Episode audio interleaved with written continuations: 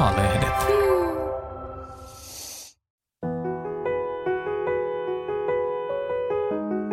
Mitä tehdä, kun yhteistä aikaa suhteessa ei ole? Entä jos työ on tärkeämpi kuin parisuhde? Tästä puhutaan rakkaudellamme podissa tänään. Jos sä väität, että rakkaus on sun elämässä tärkeintä, niin valitse aina risteyskohdassa sit se rakkaus. Ollaan siinä niin jossain ihmeellisessä tilassa. Tämä on niin elokuvan kamaa. Tervetuloa kuuntelemaan Rakkaudellamme podcastia, jossa ratkomme sinunkin parisuhde pulmiasi. Jokaisessa jaksossa parisuhdeasiantuntijat Marianna Stolbow ja Antti Ervasti kertovat, miten voit selvittää tuttuja ja kiperiä suhdeongelmia rakkaudella. Minä olen Kauneus- ja terveyslehden toimituspäällikkö Elisa Helavuori.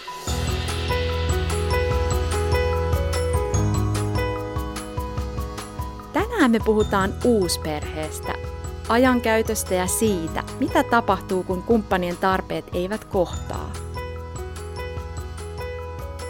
Tässä on kirje Tiinalta.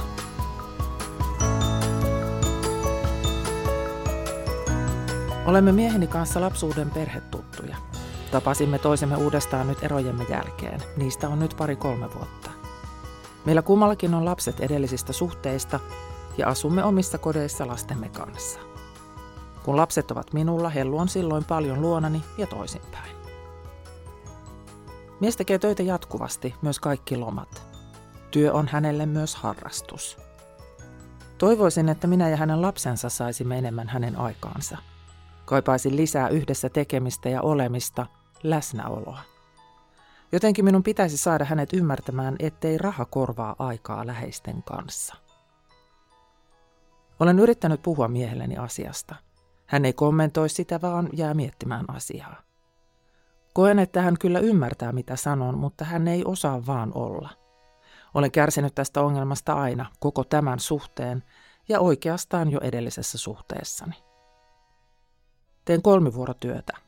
Helluni kokee, että lapsettomilla viikoilla olen aina töissä, ja hän on kyllä oikeassa. Teen silloin kaikki ilta- ja yövuorot. Mistä Tiina ja puoliso oikeastaan kinaavat? Onko kyse ajankäytöstä vai jostain ihan muusta? Mitä sanovat Marianna Stolbow ja Antti Ervasti? Mä ajattelen, että kaikki kinat on sitä samaa. Olenko minä sinulle tärkeä? Siis, tämä on oikeasti meidän kaikkien riitoja.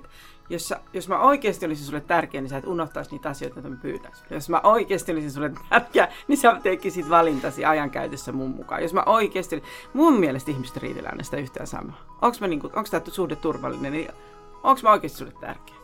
Ja mun mielestä tässä on se hyvä, mutta tuossa on hirveän hauska kyllä tämä kohta, missä hän sanoi, että oikeastaan hän itsekin tekee tätä samaa, että, että tästä tod- tulee kauhean todeksi tämä peili. Mutta joo, mä en tiedä mitä Antti ajattelee, mutta musta se on aina se yksi ja sama riita. Samaa mieltä siitä merkityksellisyyden kokemusta, vaan ei se se aika, se minuuttimäärä ole, vaan se, miten kohdataan ja miten ollaan yhdessä ja miten koetaan asioita yhdessä ja miten ollaan perheenä, miten ollaan pariskuntana yhdessä – ja olla niin kuin läsnä toisille. Tiedetään, että toinen on nyt niin kuin mua varten myös ja mä oon toista varten. Että mä uskon, että siitä tässä oikeasti pohjimmiltaan niin kuin, en kinataan, mutta kipuillaan, joka mm. tulee kinaan muodossa. Jos kerran on tämä yksi sama mm. ikuiskysymys, miksi me ei niin päästä sen yli? Niin kuin... No monta päivää sä annat meille nyt aikaa. niin. Saanko sanoa tästä tapauksesta ihan suoraan vai Totta kai. yleisesti? Mun on pakko nyt sen verran varastaa tässä aikaa itse, itselleni, että jokaiselta mun, ihan jokaiselta asiakkaalta mä kysyn aina sen saman kysymyksen, että minkälaisena sinua rakastettiin lapsena. Tämä maa on täynnä niitä isoksi kasvaneita lapsia, eli niin sanottuja aikuisia, jotka ovat saaneet kiitosta ja kehuja ahkeruudesta. Siitä niin pyörästä on todella vaikea niin kuin syvästi näitä asioita tiedostamatta hypätä pois. Eli jos minua on aina kehuttu siitä, että olet ollut ahkera koulussa tai missä tahansa suorituksissa ja vanhemmilta on tullut hyväksyntää, hymyjä, syliä, kehui, ihan jopa ääneen kehuja, niin se on se, minkä mä, se mekanismi, jonka minä olen rakkauden tavoitteluksi itselleni täysin omaksunut. Ja silloin mun on hirveän vaikea nähdä sitä, että mähän teen tätä siksi, jotta musta tykättäisi. Ja tämä on musta aivan klassinen esimerkki siitä, Lisäksi tässä on minusta hirveän iso kysymys se, että hän on oletettavasti, tämä kirjoittaja on itse viehättynyt tästä ahkerasta aikaansaavasta ihmisestä. Eli nyt mietitään, tarkkailemmeko me tätä hänen liikaa työtä tekevää kumppania vai tätä liikaa työtä tekevää kirjoittajaa? Mitä sä oot Antti mieltä? Kyllä, niin mä samaa mieltä, että pitäisi katsoa mun mielestä enemmän sitä, että mikä on tämä dynamiikka ja miksi on muodostunut tällaiseksi. Ja sitten, että onko oikeasti samanlaiset toiveet ja tarpeet liittyen tähän yhteiseen aikaan ja perheelämään ja muuhun. Että voi olla hyvin erilaisetkin ohjaavat niin strategiat sillä taustalla ja, ja voihan se olla, että miehen tapa, tämä on vain hypoteesi, miehen tapa osoittaa sitä välittämistä on luoda sitä taloudellista tietynlaista turvaa ja pitää tietynlainen taloudellinen niin status. Voi olla, että se osaa hänen rakkauden kieltä, mutta voi olla myöskin, että hän on tottunut siihen. Ei me tiedä yhtään, että mitä hänen töissä on meneillään, onko siellä miten paljon stressiä, että onko, haluaisiko hän itse oikeasti tulla pois sieltä, mutta ei osaa. Jos näin on, niin hän varmasti tarvitsee tukea myöskin pysähtymiseen, vai, vai mikä on aiheuttanut sen, että nämä henkilöt eivät priorisoi samoja asioita samalla tavalla? Ja musta tavallaan ei priorisoi kumpikaan toisiaan, koska tämä nainenhan tässä tunnustaa ihan, että, että hän, hän tosiaan tekee ihan saman. Mm. Joka on mun mielestä niin kuin taas semmoinen suuren toivon heräämislause, että et hei, et, et, no tämähän sut pysähdyttää miettiä, että miksi itse teet näin. Ja jos itsestä löytää sen selityksen, niin sun on niin kuin helpompi jotenkin löytää empatiaa ja ymmärrystä sitä toista kohtaa. Että onkohan senkin päässä joku samanlainen mekanismi tai mikä nyt sitten silloin onkaan. Mutta tämä on mun se suurin toivon herättävä lause, että itse asiassa hän itse tekee samalla tavalla. Samaa mieltä. Ja sitten tässä on tämä uusperhekuvio myöskin, että se, että on parisuhde, joka tarvitsee sitä aikaa ja huomiota ja tunnetason läsnäoloa, niin tässä on kuitenkin nämä aika hiljattain muuttuneet perheolosuhteet, että uusi perhekuvio ei ole koskaan mitenkään yksinkertainen ottaa haltuun. Mutta että ajattelisin, että kyllä tämä koko perhesysteemi tarvitsisi nyt sitä pysähtymistä ja yhteistä aikaa, jotta oikeasti totutaan tähän muutokseen ja jotta pystytään luomaan ne niin kuin uudenlaiset suhteet näihin lapsiin. No mennään siihen ajan käyttöön. Mitä olette siitä mieltä, että voiko voiko sitä rakkauden määrää arvioida ajalla, jonka on valmis käyttää sitä suhdetta varten? Mä siis tekisin tämmöisen ihan pragmaattisen jutun, että mä pyytäisin, niin kuin pyydän monta kertaa, että piirrä semmoinen ravintoympyrä itsellesi. Ja jaappa siihen sillä tavalla, että mikä on sun eh, niin kuin ideaalisuhteessa, kuinka paljon siinä on semmoista yhteistä tekemistä, siis ihan niin kuin tekemistä tekemistä. Sitten yhteistä jakamista, niin kuin asioista toiselle juttelua ja toiselle kertomista. Ja kuinka paljon siinä on semmoista fyysistä läheisyyttä, kosketusta, seksuaalisuutta. Ja sitten kun sä oot piirtänyt sen sun ra, niin kuin ympyräsi, että et mikä, miten se jakautuu, niin sitten piirrät teidän suhteen ympyrä. Ja miltä se näyttää? Ja usein kun mä pyydän esimerkiksi tällaista, niin ihmiset piirtää semmoisen laihan, laihan siivun jollekin näistä asioista. Sitten ne vasta hajavahtuu, että herran aikaa, eihän me tehdä oikeastaan yhdessä mitään, tai eihän me oikeastaan jutella, koska ei me ehitä juttele, tai me ei kosketeta toisiaan, koska, mutta se on mun mielestä hirveän tervettä, että siinä tulee niinku miettiä, että minkälainen on musta hyvä suhde. Ja, ja tämä piirtäminen on mulle myös semmoinen, että mä jotenkin visuaalisesti usein itsekin hahmotan asioita, niin siksi mä pyydän muitakin, että piirräpä mulle semmoisessa ideaalisuhteessa, miten sä jaat nämä kolme asiaa. Ja tämä on just sellainen tapaus, jos mä pyytäisin, että voitko mulle kertoa, että minkälainen. Ja sen jälkeen voidaan alkaa juttelemaan siitä, että mikä on itsellä esteenä niin kuin sen ajan mm, niin kuin priorisointien tekemistä. Että mikä sisäinen ääni sua estää jotenkin uudelleen rytmittämästä sitä sun arkea, jos on niin, että tämä suhde on oikeasti tärkeä. En kyllä nyt heti haluaisi piirtää omaa ympyrää. Ei tulisi kauhean pyöriä. Niin.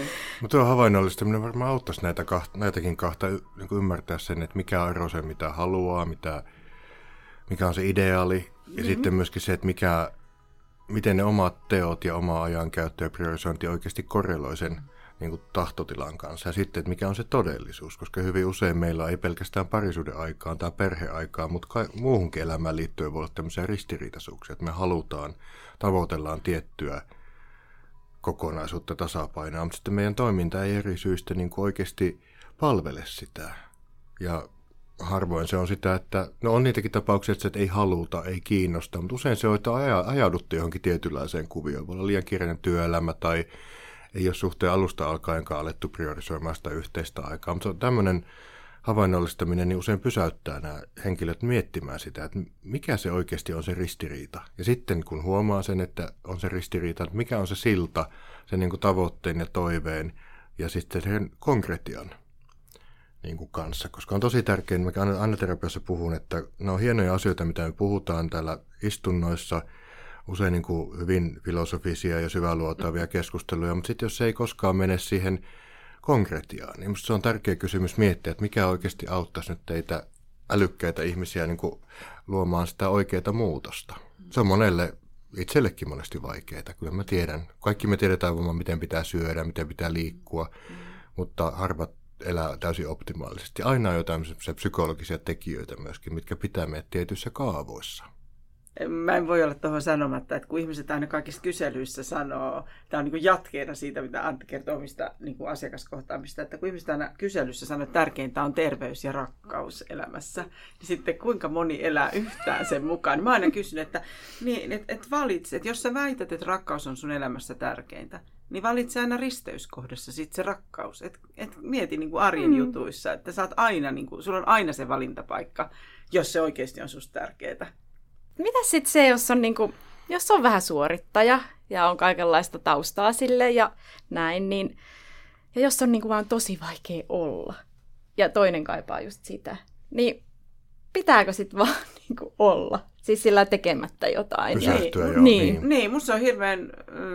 voi kun lasten annettaisiin leikkiä pidempään ja aikuiset saisi leikkiä pidempään, niin niillä olisi enemmän mielikuvitusta, ne näkisi itsensä niin kuin itsensä ulkopuolelta. Niin ne pystyisi mm. näkemään ulkopuolelta sen, että mikä tota ihmistä nyt, mä usein sanoin, että mieti itseäsi niin kuin leffan päähenkilönä tai romaanin päähenkilönä. Ja mieti, että mikä tota ihmistä nyt liikuttaa tonne päin. Että jos pystyy sen kuplan ulkopuolelle itsestä astumaan ja seuraamaan vähän niin kuin huumorilla itseään. Että miksi toi ei nyt saa rauhoituttua tuohon? Mikä sitä piinaa? Siis tekeminenhän on hirveän terapeuttista ensinnäkin, mm. mutta se voi olla myös niin kuin jatkuvaa pakoon juoksemista, jotta ajatukset eivät saisi minua kiinni. Kyllä, suorittamisella monesti, kun sitä palkitaan meidän yhteiskunnassa, työsuorittamista ja muuta, tietyllä tavalla me kilvotellaan koko ajan semmoista niin kuin optimaalista suoritustilaa, mutta se on hyvin tehokas tapa väistää ja välttää niin kohtaamasta tiettyjä asioita. Ja mä mietin, voisiko tässä olla yksi kysyjän tilanteessa se, että kun uusperkkuvio on aika tuore ja se ei ole mikään niin helppo haltuun otettava, että jos on suorittava tyyppi muutenkin, niin usein tämmöinen muutos voi vielä enemmän, voi vielä vimmasemminkin laittaa ihmistä menemään siihen suorittamiseen, koska olisi kuitenkin aika paljon semmoista haltuun otettavaa kotona omalla tontilla, niin se voi olla se tuttu ja turvallinen ympäristötyö, missä kokee ehkä merkityksellisyyttä ja saa arvostusta ja muuta, niin se liian helposti niin pitää mukana. Mutta on se aika surullista, ne ihmiset, jotka suorittaa, niin usein ne niin kuin menettää niitä mahdollisuuksia semmoisiin oikeasti ravitseviin ja hyvin niin kuin ihmiskontakteihin. Ja siinä on iso uupumusriski myöskin, että jos suorittaa ja koko ajan menee siinä oravan pyörässä, niin ei välttämättä oikeasti pysähdy pohtimaan, että mitä minä haluan, mitä mä toivon, elänkö mä semmoista elämää, mikä on mun arvojen mukaista. Että siinä jää usein se, niin kuin se ydin minusta tietyllä tapaa niin kuin toteutumatta kun ei se suorittaminen, ei se työ koskaan, niin kuin vaikka me miten merkityksellistä työtä tehtäisiin ja koettaisiin sitä onnistumisen elämästä, niin ei se koskaan täytä sitä kohtaa, mikä täyttyy sitten rakkaudessa ja kiintymyssuhteessa. No miten se tyyppi sitten pakenee sinne töihin? No mutta nyt mä haluaisin vähän oikasta tätä meidän keskustelua, koska mm. nyt me taas tuijotetaan tähän toiseen. Mutta jos me ajatellaan, että meillä kaikilla on niinku oma vastuuosuus, mä rakastan tätä sanaa oma vastuuosuus suhteessa, niin mitä tämä kirjoittaja voi tehdä? Musta se on niinku tässä se pointti, että mm. et me, nyt me, mä en haluaisi lietsoa tässä kirjoittajassa sellaista, ää, niinku, että se fokus on koko ajan hänen kumppanissaan, mitä hän tekee väärin, vaan siinä, että no niin, mutta nyt sä oot itse tässä suhteessa, ja hän mainitsi, että hänellä on aiemmin ollut tämmöinen samanlainen tilanne, niin kyllä mulla silloin ajattelee, että okei, eli sä siis itse viehätyt siitä tekijästä suorittajasta. Mitä se kertoo sinusta? Miksi sä koet turvalliseksi ihmisen, joka saa paljon aikaa, tekee paljon aikaa? Mistä se kertoo? Sehän valintahetkellä meillä on hirveän voimakas niin kuin se, että et, et, ja tästäkin taas voisi avata uuden luukun, että jokuhan valitsee väkivaltaisen suhteen, mutta siinä on jotain tuttua ja tietää jotenkin sen roolinsa siinä, että jos mä vielä niin kuin taivun ja jos mä oon vielä kiltimpi, niin ehkä lopulta mua rakastetaan. No mutta anyway, palataksemme siis tähän turvakysymykseen, niin hän on jotenkin Mm, itse arvostanut tätä ihmistä valintahetkellä. Hän on löytänyt siinä jotain, mitä hän on ollut paitsi. Ja nyt musta kysymys kuuluu, että mietitäänkö me enemmän tämän kirjoittajan mahdollisuuksia vaikuttaa tähän dynamiikkaan vai sitä niin kuin tavallaan sitä toisen väärintekemistä. Ja jotenkin ehkä hän sanoo tässä rivien välistä, että hän on vähän niin kuin samankaltainen. Mutta mulla särähtää tässä hirveästi tämmöinen lause, että minun pitäisi saada hänet ymmärtämään. Ei, mm. kun ehkä ymmärtää jonain päivänä itse. Sinun pitäisi ehkä saada hänet sä, niin kuin itsesi kertomaan sun omista tunteista ja tässä tilanteessa. Ja ehkä se käy helpoiten jotenkin, että havainnoin sitä omaa työntekoa. Että hei, että mä oon muuten miettinyt, miksi mä otankin ne kaikki iltavuorot silloin, kun sä oot täällä? Et se on itse asiassa tosi tyhmää, koska mullakin on sua aina ikävä. Jos se lähtisi tätä kautta jotenkin kertoa sitä juttua, niin silloin ne sais molemmat niin kuin, puhkastua sen oman niin kuin, ärsytyksensä siinä suhteessa, että mikä tässä on. Ja sitten se, mihin Antti viittasi tuossa, että, että siinä on vielä uusperhekuvio kaikkea, niin eihän me voida tietää, vaikka tässä olisi kuinka kesken joku eroprosessin käsittely ja kuinka pitkiä riippoja ne on, kuinka moneen kertaan ja monen vuoden jälkeen vielä voi pohtia, että teinkö mä oikeastaan fiksun ratkaisun ja onko tämä nyt sitten hyvää elämää, mitä, mitä mä nyt elän. Hirveän paljon tässä on. Mä mietin itse vaan sitä, että ainakin henkilökohtaisesti kokisin tosi nöyryyttävänä sen, jos to, toinen haluaisi mun seuraa vähemmän kuin mä hänen. Ymmärrättekö, että... Mm. No mutta sitähän tavallaan tässä ei sanota, koska tässähän on nimenomaan niin, että silloin kun se mm, kumppani on siellä hänen luona, hän tekee kaikki ilta- ja yövuorot, että hän, että se, se toinenkin syyttää häntä, että ne molemmat syyttää samasta asiasta. Kyllä. Et silloin kun mä oon sun luona, niin sähän oot kaikki illat töissä. Et mun mielestä ne mole, niillä molemmilla on kaipuu toisen luokse. Mm se, mikä tässä on myös mun mielestä kiinnostavaa, on se, niin kuin, että et, et, et musta olisi ihana kysyä tältä, jos olisin tämän ihmisen kumppani, että et, onko sun niin kuin hankalaa jotenkin se olla lasten kanssa, että et mikä siinä on siinä lasten, lasten kanssa ajan löytämisessä, että et onko siinä suhteessa jotain sellaista, että musta on kauhean kiinnostava. Enkä, enkä mitenkään mm. toivoton asia ollenkaan, vaan tämä on just, tässä on vaan sellaisia asioita, joita aletaan pikkuhiljaa nostaa pöydälle. Ehkä se suhde on aika uusi. Voiko olla kyse siitä, että kun on varmaan viikko viikko tilanne lasten kanssa, että ollaan jo valmiiksi tosi vähän niiden kanssa, niin mm. tuleeko sitten sit sellainen olo, että lapset, lasten pitää mennä aina suhteen edelle? Ja pitääkö mennä? Tämä on hirveän vaikea. vaikea. Mä en tiedä, voi... No vastaan tuohon jälkimmäiseen, että ei pidä mennä. Totta kai ne lapset, kun on kyseessä, niin lapsihan ja se vanhemmushan menee aina siihen tietyllä tapaa siihen ykköseksi, mutta ei se ykkössiä ole sitä, että se on niin kuin eksklusiivinen, että jättää muut, voisi olla jaettu ykkössiä. Totta kai vanhemmuus ja mitä pienemmät lapset, sitä enemmän on vastuuta. Mutta että ei pidä mennä pitkällä tähtäimellä missään nimessä niin kuin ykköseksi, vaan se parisuhde, koska sehän on myöskin se lasten niin kuin emotionaalinen kasvuympäristö ja antaa heille niin kuin elämään eväät. Mikä sun toinen kysymys oli? Mä jo se unohdin. Niin, että ajatteli siis vaan sitä, että voiko tässä tällä kysyjällä olla taustalla semmoinen syyllisyys siitä, että hän lasten ei ole tarpeeksi mm. lasten kanssa. Voi olla hyvin, ja kyllä sitäkin aika usein vastautella näkyy, että yritetään niin kuin tasapainotella myös sen kanssa, että lapset saa muuttuneessa tilassa riittävästi huomiota ja hoivaa ja huolenpitoa ja rakkautta.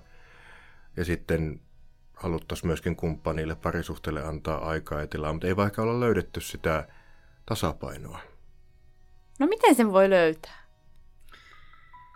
No, tällaisena uusperhe-ihmisenä voisin sanoa, että, että nyt kun lapset on ollut isoja, kun mä oon esimerkiksi tapannut nykyisen kumppanin, niin me sanottiin heti ääneen se, että meille lapset tulee sitä aina niin kuin edelle, mikä on kaikkien parisuhdeoppien vastaista. Ja se, se ei tarkoita just sitä, ihan just niin kuin Antti sanoi, että se ei tarkoita niin kuin sitä, niin kuin tavallaan sitä kumppanin poissulkemista. Mutta että jos seistään niin kuin tiukassa paikassa, että toi on hädässä tai toi, niin ensin me autetaan sitä lasta, koska sillä on niin kuin enemmän, vähemmän elämänkokemusta ja siksi vähemmän kypsyyttä odottaa siinä. Et, et mun mielestä nämä uusperhetilanteet on tosi paljon vaikeampia kuin uskalletaan sanoa. Hmm. Ja, ja siinä aina mitataan sitä rakkautta kanssa, että onko mä sulle oikeasti tärkeä ja niin edelleen. Jos siinä jompikumpi aikuisista asettuu vähän niin kuin lapseksi lasten jonon jatkoksi, niin se on kyllä hirveän hankalaa. Et siinä täytyy jollain tavalla tajuta se hetkittäisiä semmoisia mustasukkaisuuden tunteita voi tulla, mutta silloin kannattaa itseltä kysyä vähän siitä oma itsetunnon kunnosta, että missä se on. Mutta kyllä mä jossain määrin näen, että opet, niin lapset on aina se heikoin lenkki siinä kuviossa, että se täytyis, ne täytyisi kyllä priorisoida. Mutta se ei tarkoita, että mitään kotityranneja täytyy kasvattaa, vaan aikuisen täytyy olla sillä terveellä tavalla itsekäs, että mä jaksan myös olla vanhempana, jos mä teen, saan niitä hyviä aikuisasioita itselleni. Ja tämä ei tarkoita niin kuin yltiöpäistä itsekkyyttä, mutta täytyy niin kuin, ei saa kasvattaa semmoista kotihirviötä, että lapset niin kuin napsauttaa sormia ja äiti tulee paikalle e, tai isä tulee paikalle. Mutta tota, mun mielestä tämä on hirveän pitkä prosessi, tämä uusperheen muodostuminen. Se kestää hirvittävän kauan, että kaikki osapuolet luottaa jotenkin itseensä, luottaa omaan merkitykseensä, lapset vanhempiensa silmissä, aikuiset toisi, niin kuin keskenään. Et, an, sanoisin hänelle, että antakaa nyt hyvät ihmiset itsellenne aikaa, että ei uusperhe muodostu hetkessä, eikä tämmöinen uusperheisiin tavallaan pohjaava suhde. Hehän ei ole yrittäneet ympätä niin yhteen näitä lapsia mitenkään, vaan he joutuu aina sitten itse sopeutumaan siihen. Se vie aikaa. Et ei hätää. Semmoista niin kuin kasvurauhaa antaisin tälle kuviolle. Ja se, että he saisivat tämän oman suhteensa sellaiseen tilaan, että siinä oikeasti molemmat kokisit sitä yhteistä aikaa on niin kuin tyydyttävästi ja mm. niin mä uskon, että se auttaisi heitä, no he lisää se varmasti heidän hyvinvointia tosi paljon, koska nythän tässä on isoja kysymyksiä ja isoa ty- tyytymättömyyttä siihen yhteiseen aikaan, niin se ei missään nimessä helpota myöskään siinä vanhemmuudessa. No mitä te ajattelette laatuajan käsitteestä, jota kovasti parjataan? Mm. Onko siitä hyötyä parisuhteessa tai lasten kanssa? Kyllä mun mielestä on hyötyä. Että tietysti on hyvä miettiä aina, että mitä tietty käsite tarkoittaa, se miten mä ymmärrän laatuajan, niin semmoista jokaisen niin kuin yksilön, pariskunnan ja perheen itse niin kuin pystyttävä määrittämään, että mitä se on. Mutta että mä haluaisin toiv- tai toivon, että se jokaiselle tarkoittaa sitä, että kun puhutaan ihmissuhteissa olevasta laatuajasta, niin siinä on sitä yhteyttä, siinä on sitä aikaa toisilleen, siinä on semmoinen kokemus molemminpuolisesti, että ollaan kiinnostuneita toisista, halutaan toista, arvostetaan, kunnioitetaan toista. Se laatuaika ei tarvi olla mitään sitten tämmöistä äärikokemusta tai tämmöistä vaikka aina lomamatkoja tai tämmöistä arjesta, ar, niin kuin luksusta, vaan se, että arjessa on niin kuin niitä tilaisuuksia kohdata laatuaika, niin on sitä laatuaikaa. Mistä mä aina puhun vastaanotolla myöskin ja kyselen, että miten te päivittäistasolla niin kohtaatte. Mä jotenkin tosi paljon kiinnitän huomiota siihen, että miten aamulla kun herätään, niin miten kohdellaan toista. Sanotaanko hyvää huomenta, annetaanko suukko, halataanko, ollaanko heti vaikka työmeilien parissa tai muuta. Ja miten sitten hoidetaan se, kun lähdetään töihin, niin se tietty väliaikainen erotilanne. Ja sitten, että miten kun palataan yhteen taas, koska nämä on tosi tärkeitä hetkiä myös. Niissä myöskin monesti mennään vähän ehkä ei niin hyville raiteille, jos on vaikka työstressiä tai muuta, mutta se on musta sitä laatuaikaa. Nämä kaikki on, että miten me kohdellaan päivittäistasolla toista. Kysytäänkö me oikeasti toiselta kysymys, mitä kuuluu? Tarkoittaen oikeasti sitä, että me halutaan kuulla, mitä toiselle kuuluu ja halutaan niin olla yhteydessä häneen. Sitten jos nämä elementit onnistuu, niin silloin musta laatuaika on hyvin hallussa. Niin, mä just sanoin, että älä odota laatuaikaa, vaan tee arjestasi luksusta. Ja musta arjen luksukseen kuuluu se, että me kohdataan, just niin kuin Antti sanoi, hmm. riittävän monta kertaa vuorokauden aikana. Et, et, se on musta myös käsittämätöntä, että odotetaan jotain ihmettä jossain nurkan takana, että siellä se odottaa. Jos me saadaan nämä neljät lisää, meillä on varmaan onnellisempi parisuhde. Jos me mennään tolle lomalle, me varmaan, mm. jos me hankitaan tämä, meistä tulee varmaan mm. hirveän paljon onnellisempi No ei tule, voin kertoa se jo nyt, että ei, ei kannata siihen pyrkiä. Että, mutta järkätkää esimerkiksi yhteinen aamupala ja yhteinen illallinen joka päivä. Tämä on jo mm. paljon. Ja siis koko porukalla, niin että et, mitä tänään opit tyyppisesti, tai mikä oli sinusta tänään kivaa. Joskus kun me ollaan ihan poikki, niin me kysytään viimeisesti, mitkä oli kolme ihaninta asiaa tässä päivässä, ennen kuin nukahtaa.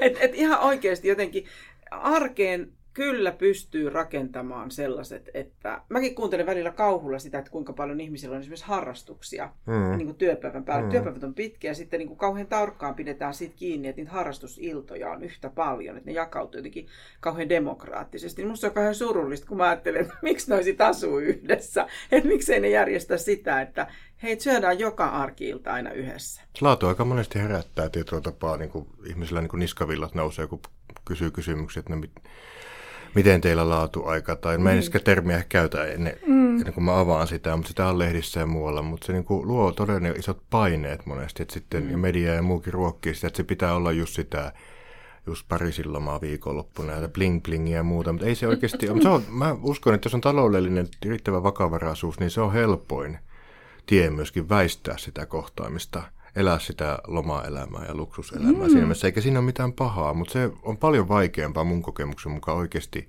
istua joka päivä vaikka yhteisen iltateen iltapala ääreen ja oikeasti olla siinä niin kuin, että mitä sulle kuuluu. Ja mitä mä aina sanon asiakkaille, että yrittäkää miettiä vaikka ottakaa illalla joku 10-15 minuuttia aikaa, joku semmoinen tietty niin kuin rituaali, joku iltatee tai muu, joku semmoinen maadottava, ankkurava elementti. Ja antakaa sille semmoinen merkitys, kun te juotte vaikka tätä teetä tai näistä kupeista, niin se niin kuin teidät maadottaa siihen niin kuin itsenne kanssa myöskin semmoiseen mielentilaan, että nyt mä oon oikeasti läsnä toiselle. 5-15 minuuttia tämmöistä, missä kysytään, hei, mitä sulle oikeasti kuuluu? Ja sitten mietitään yhdessä vaikka, että mistä asioista on kiitollisia sinä päivänä. Ei, se, mm. ei suoritukseen liittyen. Mä aina ohjeistan, että älkää miettikö, että mistä olette työssänne onnistunut tai muu, vaan sitten mitä hyviä kohtaamisia teillä on, mitä tunnetasolla te olette oivaltanut, kohdannut sinä päivänä ja mitä te pystytte ehkä toisesta miten toinen on vaikka kohdellut mukavasti, tehnyt jonkin, vienyt vaikka roskat tai ostanut sitä lempikahvia, nehän on niin rakkaudellisia tekoja. Niin kun ihmiset alkaa hiffaamaan tätä, niin tajuaa, että ei se ole mikään semmoinen megalomaaninen tehtävä. Se on 5-15 minuuttia, musta riittää päivittäin. Se, jotain, se auttaa meitä tankkaamaan sitä hyvää oloa. Ja yksi semmoinen noiden jatkoksi vielä, minkä mä huomaan, että et lapsiperheissä, jossa on niin paljon sitä hulinaa, että siinä kohtaa, kun lasten ikä antaa myöden, niin käyvät yhdessä ulkoiluttaa sen koiran. Hmm. Se kahdestaan koiralenkillä kävely on niin kuin sellainen, että sun ei tarvitse keksiä mitään ekstraa, jos ne lapset jo pysyy, niin tehkää edes se yhdessä. Se on just niin kuin Antti sanoi, että se on se 15 minuuttiakin päivässä, mutta et sä oot vaan jotenkin toisen kanssa siinä. Nyt kerro jotain, mistä en ole kovin ylpeä, mutta mua ainakin välillä vähän ahistaa. Tiedättekö silloin illalla vaikka se yhteinen iltapala? Mä haluaisin ihan hirveästi katsoa vaikka televisiosta. Mulla on joku ihana jakso, mitä mä odotan mm. koko päivän. Mä oon miettinyt, että sit mä vaan oon ja lojun siinä sohvalla. Miksi se ahistaa? No mutta sulla on siis se, niin kuin, sä oot jotenkin kuormittunut ja mun mielestä sekin on ihan täysin ymmärrettävää. Että kyllä minullakin on hetket, että mä kestän, että mä oon tosi onnellinen, että ai kun kiva, että sulla menee töissä vielä vähän myöhempään. että, mm. ai ihana, sulla tulee tämmöinen työmatka. Tosi kiva. että minusta on hirveän tervettä, että ihminen haluaa olla yksin. On. Mm. Ja se olisi osa sitä ravintoympyrää, mikä oli tosi hyvä niin kuin käsitellä, että olisi ylös, että totta kai se oma tila ja oma aika on myöskin. Että jokaisella mm. meillä on mm. omanlainen tarve siihen, että osa tarvitsee tosi paljon enempää, enemmän. Mm. Ja itse kun tekee niin vuorovaikutuksellista, intensiivistä läsnäoloa vaativaa työtä, niin kyllä mä tarvin tosi paljon myöskin vastapainoksi vaikka, vaikka jotain fyysisyyttä tai ihan omaa tilaa, omaa aikaa. Mutta se, että kun päivittäistasolla tyydyttyy ne kaikki tarpeet, että on sitä omaa tilaa, omaa aikaa, omia sarjoja, mitä tahansa se on, niin se, sitten on myöskin se yhteinen aika ehkä helpompaa. Mutta eihän tässäkään me täydellisyyteen pyritä. Musta 80-20 sääntö on aika hyvä kaikessa, niin ruokailussa kuin liikkumisessa kuin missä tahansa, että ei aina tarvii olla se 15 minuuttia, ja se eikä se tarkoita sitä, että katsotaan silmiin ja ollaan siinä niin jossain ihmeellisessä tilassa. Tämä on niin elokuvakamaa, vaan että vähän yritetään edes, ja kyllä se sitä lähtee sitten. Se toisen kanssa oleminen on vaan niin kuin, parhaimmillaan se pelkkä oleminen on niin kuin sitä kautta tankkaamaan. Mutta se, että se on niin kuin pääsääntöisesti siinä. Aina tulee poikkeuksia, aina tulee kuormittavia tekijöitä ja muuta. Voi olla joku konflikti tai muu, mutta sitten jos parisuhteessa on joku konflikti, niin silloin just tarvitaan sitä yhteistä aikaa ja yhteistä tilaa. Ja myöskin sitä niin kuin tietoista pyrkimystä siihen, että voi olla vaikka pettyneitä tai vihaisiakin toiselle – mutta silloin on kyettävä sanomaan, että hei mä oon edelleen sulle vaikka vihainen tai pettynyt sinuun, mutta kyllä mä sua rakastan, niin mä haluan viettää aikaa yhdessä. Haluan, että päästään tästä yli. Ja sitten on Elisan kysymykseen musta vielä jatkeena se, että ja sitä täytyy aina kertoa toiselle, että miksi mä oon nyt, koska ihminen tulkitsee toisen niin kuin vetäytymisen usein jotenkin, että mä oon tehnyt sille jotain tai se on mulle vihainen. Mm. Vaikka sä voit olla ihan niin kuin kelata jotain työasioita tai lasten, ihan mitä tahansa, niin musta se on niin kuin, toinen pitää sillä aina rauhoittaa, että kumppania ei saa pelottaa mikään, eikä sitä saa niin kuin, että se ei saa tuntea, niin kuin, kyllä me syyllistetään itseämme vaikka mistä, niin, niin tota, avaa se silleen, että hei, mun on pakko saada että Mä katson vaikka tämän sarjan, se kestää näin kauan ja sit jutellaan. Mutta sanon, että mun on pakko saada tyhjennettyä pää. Että se toinen ymmärtää, miksi sinä et vietä hänen kanssa nyt sitä iltapäiväaikaa. Tuo on tosi tärkeä, hyvä kun mm, sanoit. Tuossa on just tiivistys ja se just se ydin, että meidän kaikkien, just että kun me ollaan ihmissuhteessa, niin me aina tarvitaan jotenkin luottaa siihen, että toiset on myöskin niin kuin meidän äärellä, haluaa olla aidosti, on meistä kiinnostuneita, mikä tahansa ihmissuhde on. Ja on siinä tietyllä tapaa niin kuin emotionaalisesti saatavilla. Et jos me ei kommunikoida toiselle vaikka meidän huonosta päivästä tai hetkellisesti intensiivisemmistä tarpeesta olla yksin tai tehdä asioita yksin, lähteä vaikka yhdessä niin yksin matkalle tai jotain, niin sitten toinen alkaa hyvin helposti, tai me aletaan siis niin kuin olettamaan, että nyt on jotain ehkä meidän suhteessa vielä. Ei kaikki näin tee, mutta osalla mm. voi olla semmoinen, että se alkaa miettimään, että okei, mitä nyt, mitä nyt on. Että se on tosi tärkeä sanoa, niin kun antaa toiselle signaalit, että nyt mä en ole emotionaalisesti saatavilla hetkeen. Se on se yhden sarjan verran tai se voi olla se viikonloppu, tarvii omaa aikaa. Mutta ei ole mistään vakavasta kyse. Oot edelleen rakasta ja meidän on tosi tärkeä. Mä vaan nyt tarvii olla itseni kanssa. Mulla on vielä viimeinen kysymys. Pitääkö tehdä, taas kerron ehkä itsestäni, mutta kysyn tätä myös aidosti muiden puolesta. Pitääkö sitten tehdä asioita, jotka on toiselle tärkeitä, mutta itselle tosi kyllästyttäviä tai vieraita tai Miten sä itse toivoisit toisinpäin? Toivoisit sä, että toinen tekisi joskus sellaisia asioita, mitkä on sulle tärkeitä ja hän ei nyt vältsiä niistä innosta? No, puhukoon hiljaisuus. Mä voin vastata siihen, että niinku, ei, totta, työtetään tietysti pois kaikki tosi niinku vastenmielinen tai vaikea tai muu, mutta jos puhutaan semmoista, että ei ole itselle, niin kuin Marina sanoi, että ei täysin niin kuin viitsis tehdä, tai, niin kyllä musta on tärkeää jotenkin ainakin ymmärtää se, että miksi toiselle joku on niin tärkeää ja antaa mahdollisuus sille antaa mahdollisuus toiselle aktiviteetille tai sille sisällölle, mitä hän haluaa yhteiseen aikaan. Että sitten vuoron perään tehdään sitä. Ja sitten toivon mukaan on oikeasti sellaisia hetkiä myöskin, että huomaa, että okei, että hyvä kun annoin mahdollisuuden. Tämä oli ihan ok juttu, mä voin vaikka oppiakin tähän. Mutta on musta tärkeä niin tietyllä tapaa. Se luo kuitenkin toiselle sen kokemuksen, että hän on tärkeä, hän on merkityksellinen ja hänen niin kuin kiinnostuksen kohteet on myöskin tärkeitä. Sehän osaa meitä. Joka jakson lopuksi Antti Ervasti ja Marianna Stolbow tiivistävät ajatuksensa kirjeen lähettäjälle. Nyt siis vastaukset Tiinalle.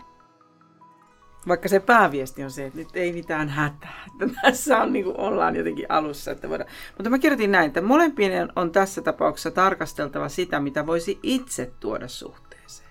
Mitä voisi omalla kohdalla muuttaa. Voimme toimia aina esimerkkinä. Se toimii nimittäin saarnaa paremmin. Eli älä nyt lähde Tiina siihen, että sä sanot, että miksi sä vietetään vähän aikaa lasten kanssa, miksi sä et ole kanssa, miksi... vaan voi itse alkaa priorisoimaan selkeästi sitä ajankäyttöä. Sinuna myös miettisi, mihin turvallisuuden tunteeseen suorittajakumppani vastaa, koska itse kirjoitat tai siinä, että, että on toistuvaa, että aikaisemmissa suhteissa on ollut sama. Ja sitten kun keskustelette, yritä muistaa, että kerrot aina itsestäsi. Kumpaakaan ei saa hävettää eikä pelottaa keskustelutilanteissa. Et se on musta hyvä muistaa kaikkien kaikissa kumppaninsa kanssa keskustelutilanteissa. Toiselle ei saa tulla semmoista turvattomuuden tunnetta eikä semmoista niin kuin noloutta. Hyvin samantyyppistä on, että just jälleen kerran niin aina haluan kiittää siitä, että esittää niin kuin avoimesti tämmöisen aiheen ja kysymyksen, joka varmasti hyödyttää paljon, monia lukijoita. Ja se, että niin kuin ei keskittyä pelkästään sen todellakaan toisen muuttamiseen, eikä välttämättä itsensä muuttamiseen, vaan siihen, että hän omalta osaltaan Tiina pystyisi luomaan semmoisen kommunikaatio ilmapiirin tunneilmasto, missä olisi ehkä helpompi molempien puhua ja oikeasti myöntää se tietty tilanne ja sitten miettiä, että mitä me kummatkin voidaan tehdä, jotta me voidaan parantaa tätä tilannetta. Ei syytelle vaan eikä toisesta käsin, vaan ehkä enemmän minä muodossa myöskin. Että minä haluaisin tätä, minä en halua tätä. Ja sitten myöskin, niin kuin Mariana sanoi, niin miettiä sitä, että teen itsekin töitä, itsekin priorisoin eri asioita sen, sen sijaan, että priorisoisin vaikka yhteistä aikaa, niin miettiä itseltä, että miksi minä teen näitä ja voisinko minä muuttaa tätä.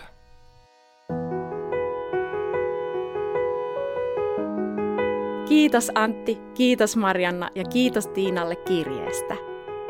Kirjeet löytyvät osoitteesta eeva.fi.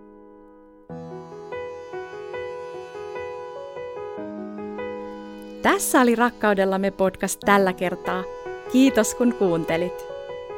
Onko sinulla kysymys, johon toivoisit apua Antilta ja Mariannalta?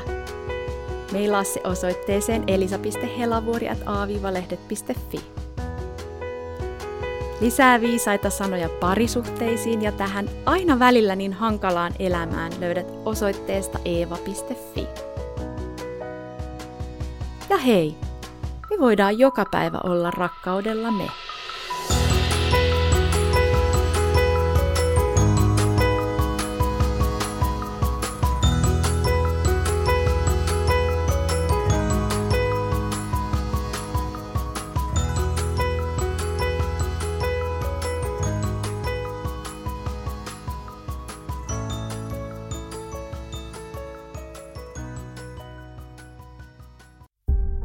Hei, minä olen Eevan päätoimittaja Mari Paalosolo Jussimäki. Tämän podcastin lisäksi Eeva on paljon muutakin.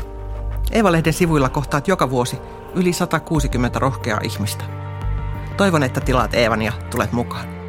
Kurkkaa hyvä tarjous osoitteesta lue.eeva.fi kautta tutustu.